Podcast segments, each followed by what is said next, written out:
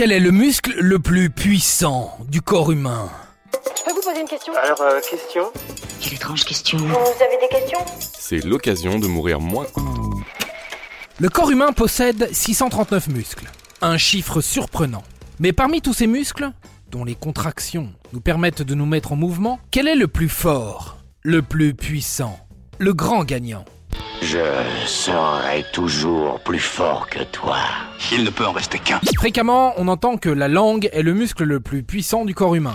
Balayons cette réponse tout de suite, la langue n'est pas impuissante, mais elle n'est pas un muscle.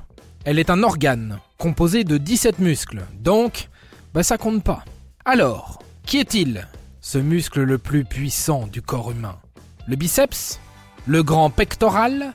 Le trapèze? Ou pourquoi pas le cœur? Non, non, toujours pas. Le muscle le plus puissant du corps humain n'est autre que... Le grand fessier Et de son vrai nom, le muscle grand glutéal.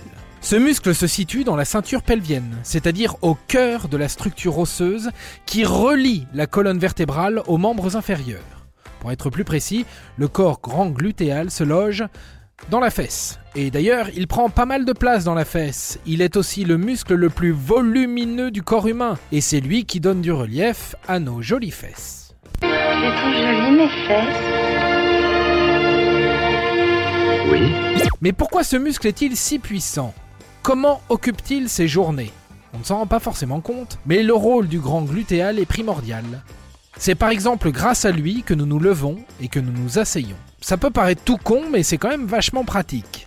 Typiquement par exemple, c'est lui que vous travaillez quand vous faites des squats, même si bien entendu d'autres muscles entrent en jeu. Mais faites des squats et vous le sentirez le grand glutéal.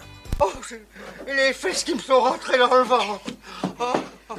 Cependant, ce muscle n'est pas seulement sollicité quand on s'entraîne à battre notre record de squat, ou qu'on enchaîne les flexions-extensions au ski. Il faut savoir qu'il joue un rôle tout à fait majeur dans la marche ou la course à pied, puisqu'il initie le mouvement de nos cuisses, mais surtout, il nous permet de reporter tout le poids de notre corps sur une seule jambe sans que l'on ne se casse la binette. Ce qui, on en conviendra, demande extrêmement de puissance. Merci donc au grand glutéal, muscle qu'on a tendance à ignorer, sous prétexte que la langue est impressionnante. Elle l'est, mais comme d'habitude, ce sont les fesses qui ont le dernier mot. Et voilà, maintenant, vous savez tout. Au revoir, messieurs, dames. C'est ça la puissance intellectuelle. Sapristi Si tu as aimé ce podcast, c'est le moment de t'abonner, de laisser une note ou un gentil commentaire. Et si tu as fait tout ça, eh bien merci, car ça nous aide beaucoup.